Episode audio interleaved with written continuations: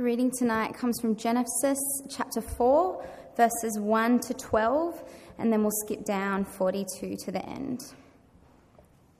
Abraham was now old, getting on in years, and the Lord had blessed him in everything. Abraham said to his servant, the elder of his household who managed all he owned, "Place your hand under my thigh, and I will have you swear by the Lord, God of heaven and God of earth, that you will not take a wife for my son from the daughters of the Canaanites among whom I live, but will go to my land, but will go to my land and my family to take a wife for my son Isaac." The servant said to him, "Suppose the woman is unwilling to follow me to this land. Should I have your son go back to the land you came from?" Abraham answered him, "Make sure that you don't take my son back there. The Lord, the God of heaven, who took me from my father's house and from my native land, who spoke to me and swore to me, 'I will give this land to your offspring,' he will send his angel before you, and you can take a wife for my son from there. If the woman is unwilling to follow you, then you are free from this oath to me, but don't let my son go back there." So the servant placed his hand under his master Abraham's thigh and swore an oath to him concerning this matter. The servant took ten of his master's camels and departed with all kinds of his master's goods in hand. Then he set out for Nahor's town, Aram Naharain. He made the camels kneel beside a well of water outside the town at evening. This was the time when the women went out to draw water. "Lord, God of my master Abraham," he prayed, "give me success today and show kindness to my master Abraham. I am standing here at the spring where the daughters of the men of the town are coming out to draw water. Let the girl to whom I say, 'Please lower your water jug so that I may have a drink,' and who responds, 'Drink, and I'll water your camels also,' let her be the one you have appointed for your servant Isaac. By this I will know that you have shown kindness to my master. Today, when I came to the spring, I prayed, 'Lord, God of my master Abraham, if only you will make my journey successful. I am standing here at a spring. Let the virgin who comes out to draw water, and I say to her, "Please let me drink a little water from your jug," and who responds to me, "Drink, and I'll draw water for your camels also," let her be the woman the Lord has appointed for my master's son." Before I had finished praying silently, there was Rebekah, coming with her jug on her shoulder, and she went down to the spring and drew water. So I said to her, "Please let me have a drink." She quickly lowered her jug from her shoulder and said, "Drink, and I'll water your camels also." So I drank, and she also watered the camels. Then I asked her, "Whose daughter are you?" She responded, "The daughter of Bethuel, son of Nahor, whom Milcah bore to him."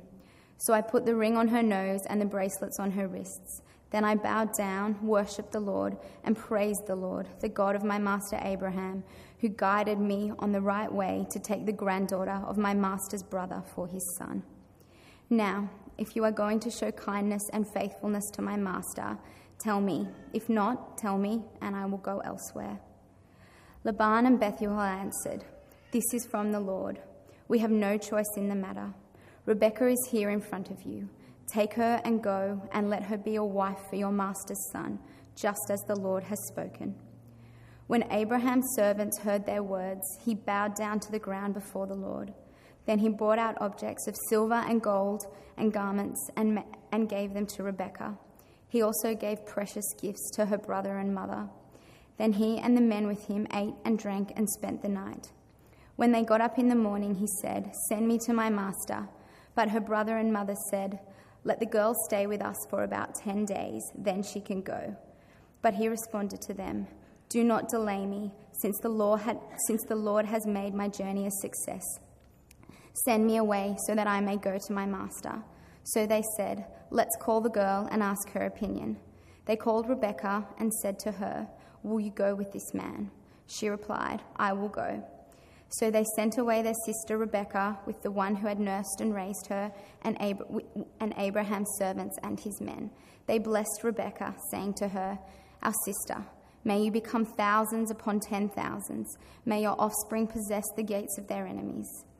Then Rebekah and her female servants got up, mounted the camels, and followed the men.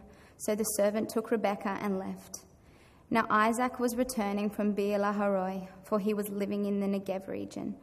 In the early evening, Isaac went out to walk in the field, and looking up, he saw camels coming.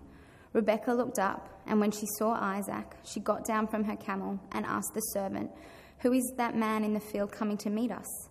The servant answered, "It is my master." So she took her veil and covered her face.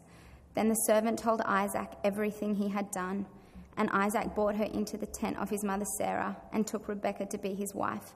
Isaac loved her, and he was confident after his mother's death. This is the word of the Lord.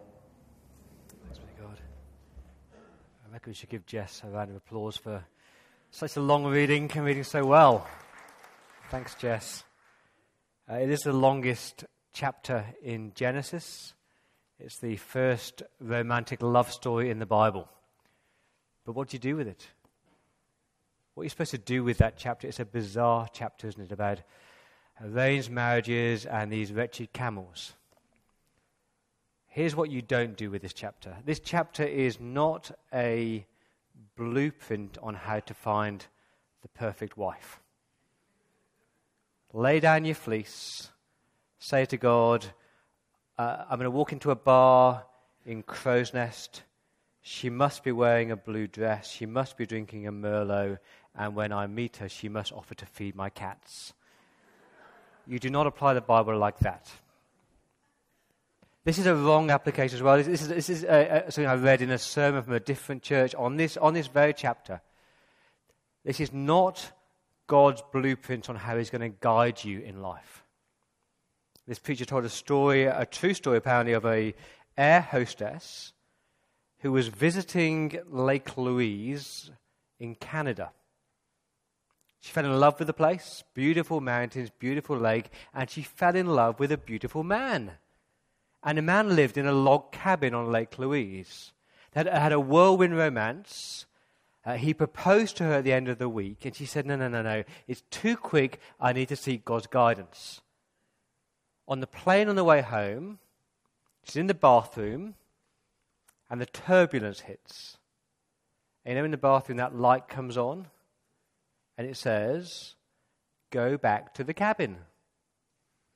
And she thinks, that's the voice of God. I'm supposed to marry that man. So she goes back to Canada and she marries him. This is not a chapter on God's guidance. It's not a chapter on how to find your perfect spouse. So what do you do with it? Let me ask you, have you ever had one of those it just so happened moments? Just so happened that you missed the train that morning and you bumped into the businessman who just so happened to offer you the perfect job. It just so happened that you were sick in bed for the day when the phone rang to tell you some dreadful news. It just so happened uh, that you bumped into the friend in Chatswood that you've been praying about, that you hadn't seen for six months. You just so happened to bump into them. It just so happened that you had a car accident and you ran into the back of somebody and you ended up having an amazing gospel conversation with that person. It just so happened. Do you ever have those moments? If you're a Christian here tonight, if you believe in Jesus Christ as your Lord and Saviour, you never have it just so happened moments, do you? Because you believe in a God who is over all things and behind all things and in front of all things and in all things, a God who orchestrates all things, whose hand is over everything. It's called the doctrine of God's providence. He knows everything, he's in control of everything, and he orders and guides your life. And I know the doctrine of God's providence is paralyzing to some, and some people don't like it. You feel trapped by it, inhibited by it. It's supposed to be liberating. That your lives are in the hands of a God who knows you intimately, who is able, who is good, who is kind. Someone said, the doctrine of God's providence is the most firmly established and most consoling of the truths of the Bible, because nothing happens to us in life unless our good God wills it to happen. So nothing happens by luck or by chance or by good fortune or by accident or by fate. Everything happens because God is over it and behind it and in it. And I think that's a big idea of Genesis chapter twenty-four.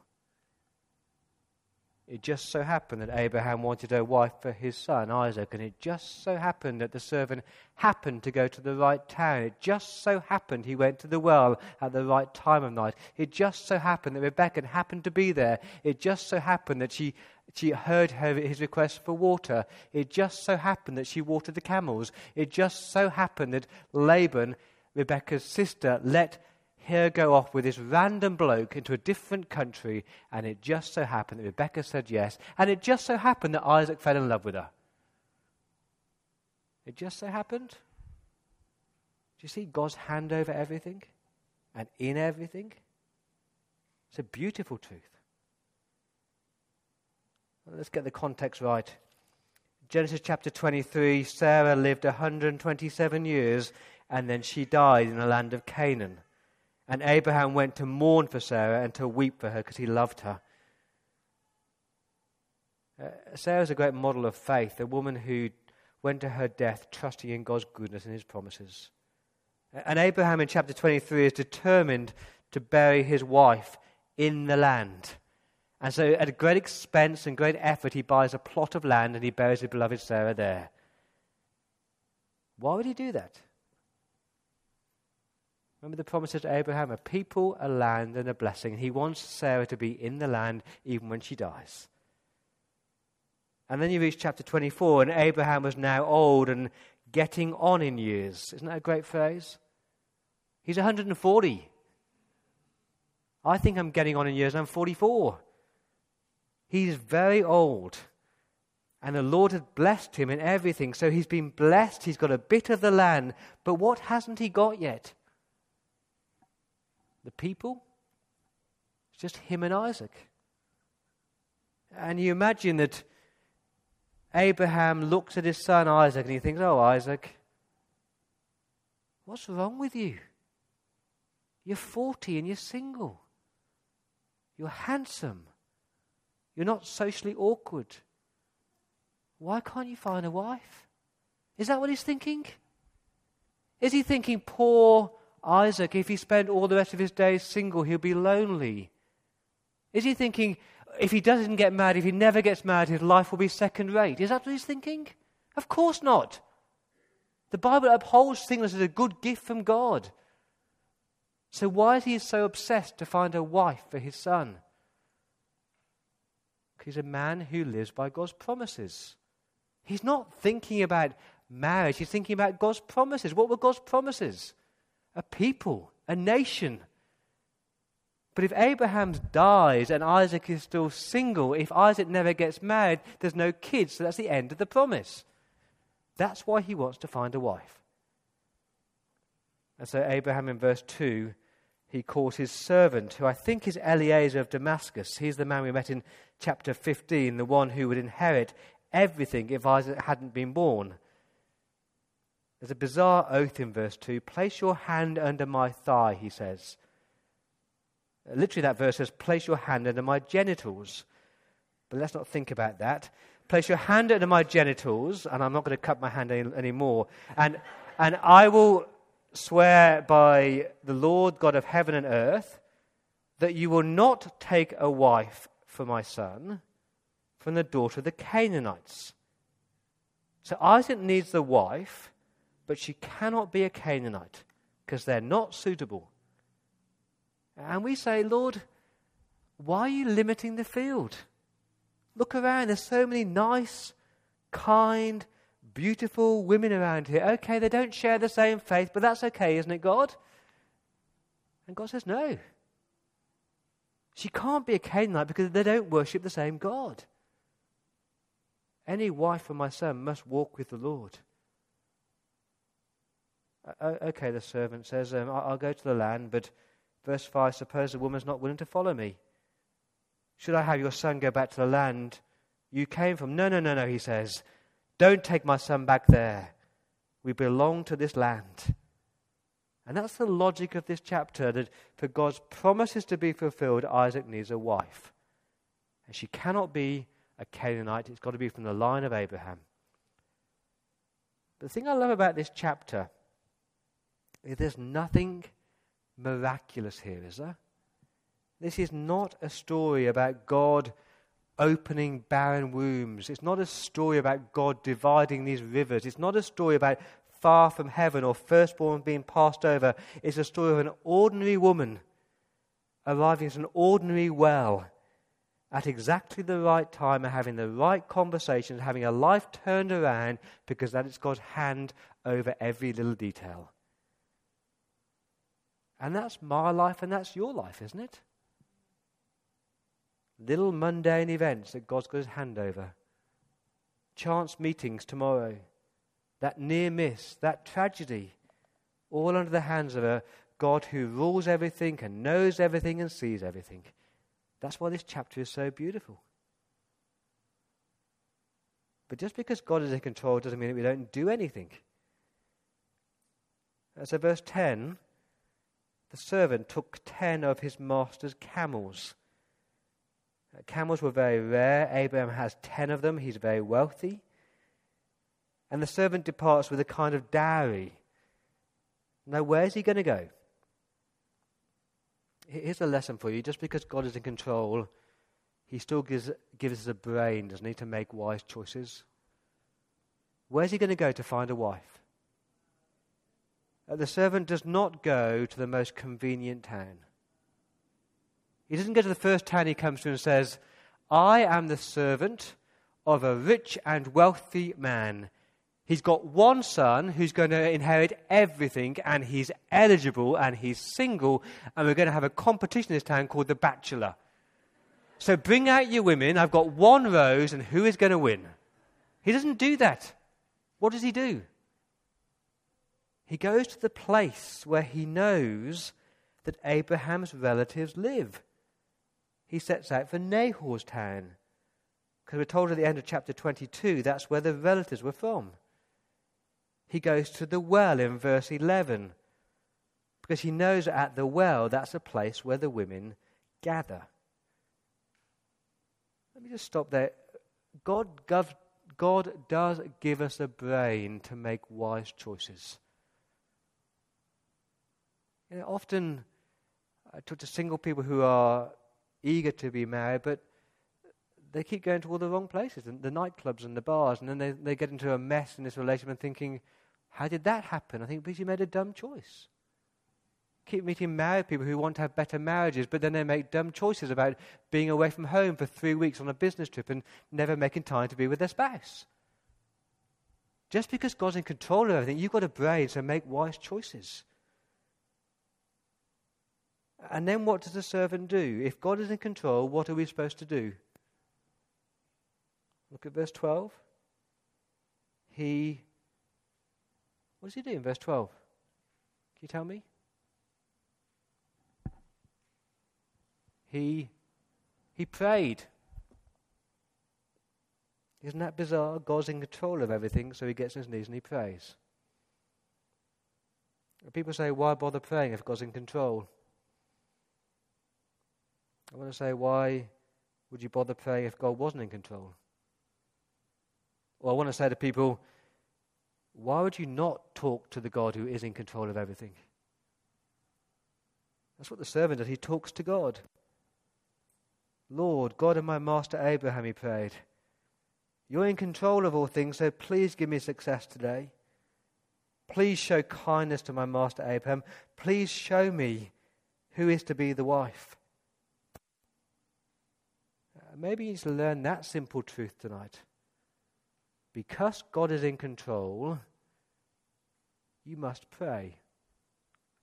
Stop being proud. Stop being self-reliant. And start praying. You've got a Father who knows you, who hears you, and is able to act. And then the servant makes another wise decision. He uses his brain again. How is he going to work out who is the right woman? You see, here, here's the problem. If he's standing at the well and there's all these women coming towards him, what could he do? He could do what the rest of the world does. He could just judge the exterior. She looks right. She's the right height, the right color hair. She's beautiful. And just judge on the externals. Is that what he should do? What is more important than the externals? Whether you're male or female, what's more important? Your, your character? Your heart? He's a wise servant in verses thirteen and fourteen. He says, verse fourteen, "Let the girl to whom I say, 'Please lower your water jug so I may drink,' and who responds, 'Drink and I'll water your camels also,' let her be the one." He's saying there, I don't just want to judge on the externals. I want to find out what her character's like. So here's a simple test. I want a woman who will be kind and selfless and other person-centered and generous. And just so you understand the test, a camel will drink about twenty-five gallons of water. Her jug would hold three gallons of water. There are ten camels. She's got to go to the well about a hundred times to feed these wretched camels. That's two hours of sweaty labor. That's the kind of woman who's going to be a wife for Isaac. I love verse fifteen. Before he had finished, literally praying, before he'd finished praying, there was Rebekah. Before he'd finished praying to his God, God has already answered his prayer. See how that happens? Rebekah must have left her house with her water jar either before he prayed or whilst he was praying, because God knew that she was the one who was going to answer that prayer. Just imagine you were Rebekah. Every day you left the house at the same time, but this was the day that God was going to change your life. She left a single woman. She returned betrothed. That's life, isn't it? You know, there's things that happen tomorrow that could take your life on a totally different path and one you never expected. I often use the example that in God's kindness, he just shows us the next thing that's going to happen. It's like you've got a curtain in front of you. And that's God's kindness, because if he showed you all the all the twists and turns and the valleys and the highs you're going to go to for the next ten years, you'd sit there, you'd be paralyzed saying, "God, I can't do that." But in his kindness, he shows you the next step and the next step and the next step. But he's in control of everything.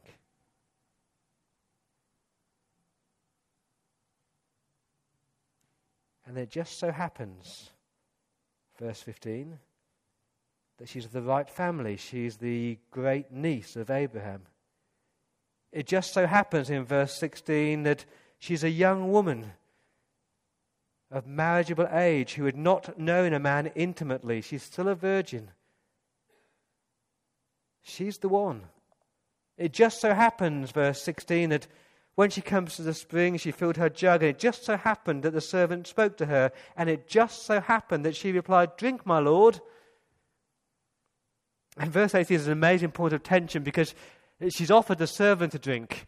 And if you're going to film this for Hollywood, you have to have an ad break at this point. You're thinking, what about the camels? What about these wretched camels? Verse eighteen, she lowered her jug to her hand, gave him a drink. And when she'd finished giving him a drink, she said, "I'll also water your camels." Bingo! This is the one. Tick. And this beautiful woman, this selfless woman, spends two hours of hard, sweaty labor feeding these wretched camels whilst the servant stands there watching. And I wonder whether she thought, what a rude little man you are. Verse twenty-two, she's adorned with gold on her wrists And then he asks her, verse twenty-three, he still doesn't know who she is. Whose daughter are you? Could you possibly be related to Abraham? Verse twenty-four, I am the daughter of Bethuel. The answer's perfect, isn't it? So that's it, is it? Isn't God good? Everything just fits into place nicely. So what does the servant do? Jump up and down, pat himself on the back, saying, wow, what an amazing person I am. What's the right response? Look at verse twenty-six. Then the man bowed down and he worshipped the Lord and said, praise the Lord, the God of my master Abraham, who has not withheld his kindness and faithfulness from my master. Praise God. Thank you, God, for your good guiding hand. Praise you, God, that you orchestrated all these amazing events. It was like a needle in a haystack, but you just did it all. Thank you, God. And perhaps that's a lesson for you here tonight. Maybe you're quick to pray, but you're slow to praise. When everything falls into place, you forget to give him the glory. I've tried to do that just constantly this week. For all those just so happen moments. I had a just so happen moment at the station on Tuesday, a conversation I never expected to have. Let's thank God for it. I had a just so happen moment on Thursday when I looked at my diary in the morning. I'm thinking, I've got back-to-back meetings all day. How on earth am I going to find time to write a sermon? And then my ten o'clock meeting was cancelled and my eleven o'clock meeting was cancelled, and I was praising God for it. That time to spend time in the Word. Got home and Rachel and I had just ten minutes, just ten minutes before the kids went to bed, where the kids played nicely without screaming at each other, and we could sit down and talk to each other, and I thank God for that moment. Do you get it? God is in control of your life, so they give him the glory.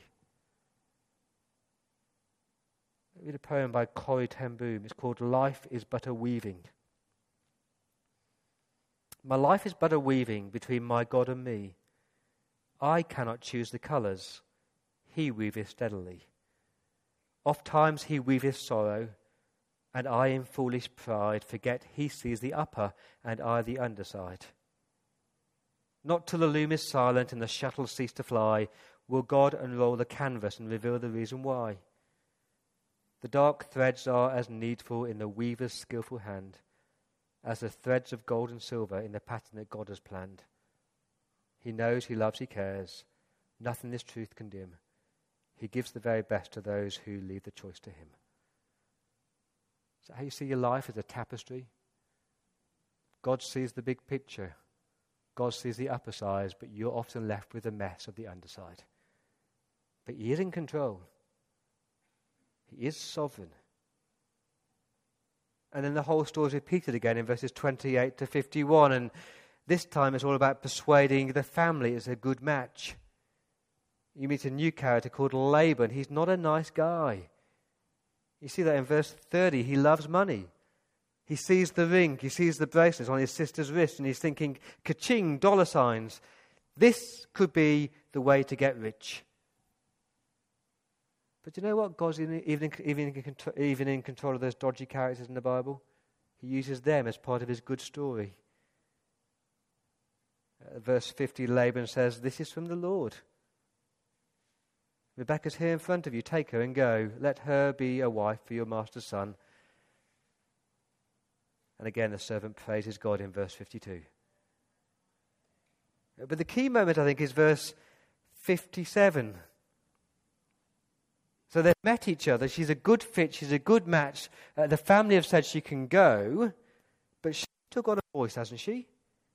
They said, let's call the girl and ask her opinion. They called Rebekah and said to her, will you go with this man? Now, how are you feeling at this moment in the story? Everything has fallen into place. The right family, the right age. She's a virgin. She's from the right place. Her family has said, you can go. And you're sitting there saying, will you go with this man? Anxious, nervous. What if Rebekah said no? What if Rebekah said, I don't want to marry this man I've never met before? If I was a servant at that point, I would, I would think, God, what are you doing? You, you, you, you're dangling all this stuff in front of my face, and you seem to be opening all these doors, but then so you slam the door in my face. That happens a lot in life, doesn't it? God seems to open one door after another door after another door, and then suddenly he slams it in your face. And at those moments, my knee-jerk reaction is to be angry with God. Why? Thankfully, I'm married to a woman who has an extraordinary trust in God's goodness and sovereignty, and will say, God, Paul's in control. I find that irritating at times. I want to go, but... But you've got a high view of God's providence. He is in control. There's a guy at our nine forty-five church who's been looking for a job for the last, what, six months? And for the last almost three months, this, this perfect job seems to be on his plate. Interview after interview after interview, doors are opening, doors are opening, green light, green light, green light. And on Monday he gets a phone call to say, you did not get the job. You are second choice. And I, I spoke to him on Tuesday. I said, I'm disappointed. But you know, I prayed about it and God's in control of it, so I have peace about it. That's extraordinary, isn't it? It's a man who trusts in God's providence. But Rebekah does say yes in verse fifty-eight. I'll go, she says. And so like Abraham before her, she leaves her family and goes to the place that God will show her. She receives a blessing, and that's the end of the story, isn't it? The heir has found a wife. But who haven't we met in the story yet? We haven't met Isaac yet. We've got a wife for him, but he has never met her. So Isaac was returning from Beer Lahai Roi in verse sixty-two, and in the early evening, Isaac went out to walk in the field, as he probably did every night, thinking, when is this servant going to return? Will there find a wife for me? And looking up this day, he sees the camels. There they are again, the camels. And Rebekah looks up, and when she saw Isaac, she got down from her camel and said, who is that man? And you're supposed to read that verse with, uh, with a kind of, he's a bit of all right. Who is that man? He's a good looker. And the servant answered, it's my master. It's Isaac. Wow, she says. So she gets dressed as a bride. She puts on her veil. And then they fall in love and then they get married. Is that what happens? Read your Bibles. Verse sixty-seven. They get married. And then verse sixty-seven, they fall in love. I love this story because it's just so ordinary. Ordinary people living ordinary lives, but God's hand is in all the details of their life. And I hope you've had that experience where it just so happened, where you've given the glory to God. For ten years before I got married, people tried to set me up on almost a weekly basis. And I said no to almost every, well, I said no to every single setup for ten years.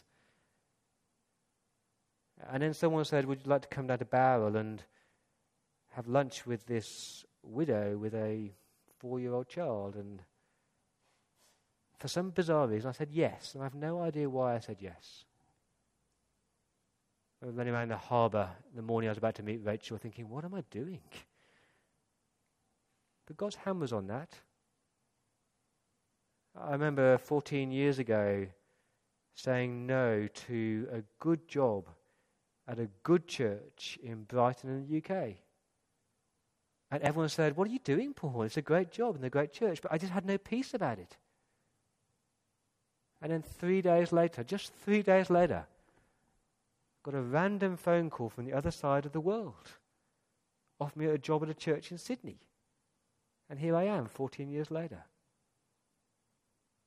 I remember when I first became a, a Christian, I was invited to be a leader on a youth camp in the U K. And then I was uninvited. I got a phone call to say that I hadn't gone to a posh school and this camp was for posh kids only, so I was I was not suitable to be a leader. And I was offended by that. But you know what? I was invited to be a leader at a camp for state school kids. And at that camp, I met two guys who really discipled me and mentored me for the next ten years. And that was God's hand. And I'm sure you can look at your life and just see God's guiding hand at different moments in your life. You can spot the big things. And my challenge for you tonight is, do you recognize the small things? Every detail of every moment of every day is in His hands. He counts every hair on your head. He knows when a sparrow falls from the sky. That's the kind of God that you worship. So please get rid of that "it just so happened" language. Please get rid of this fate or coincidence.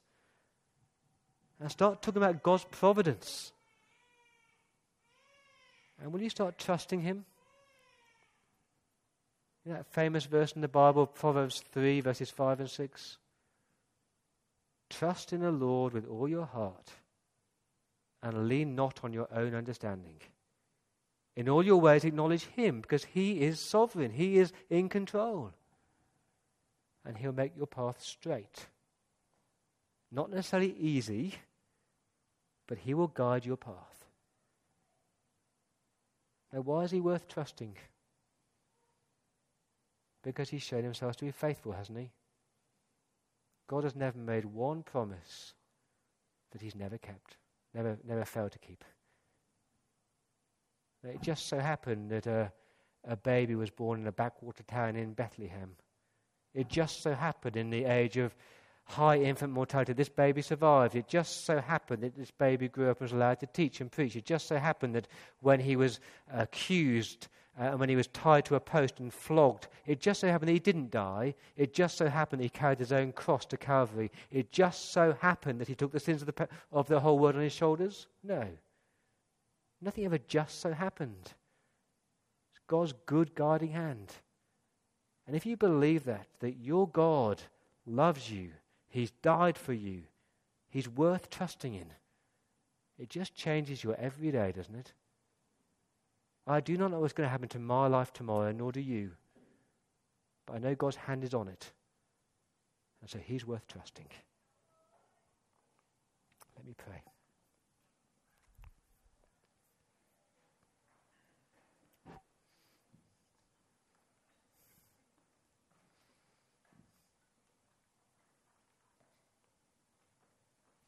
Father God, thank you that you always keep your promises, that you're all-powerful, you're all-knowing, you are good and you're kind and you're faithful.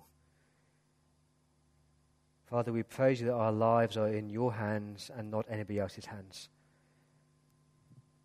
Uh, forgive us for times when we don't trust you. Forgive us for times when we don't praise you for your goodness or don't pray to you. Forgive us for times we make dumb and stupid choices. Lord, help us to go into this week delighting and confident in your providence. You are behind all things, you are in front of all things, you're in all things, and you're over all things. And for that we praise you and we thank you. In Jesus' name.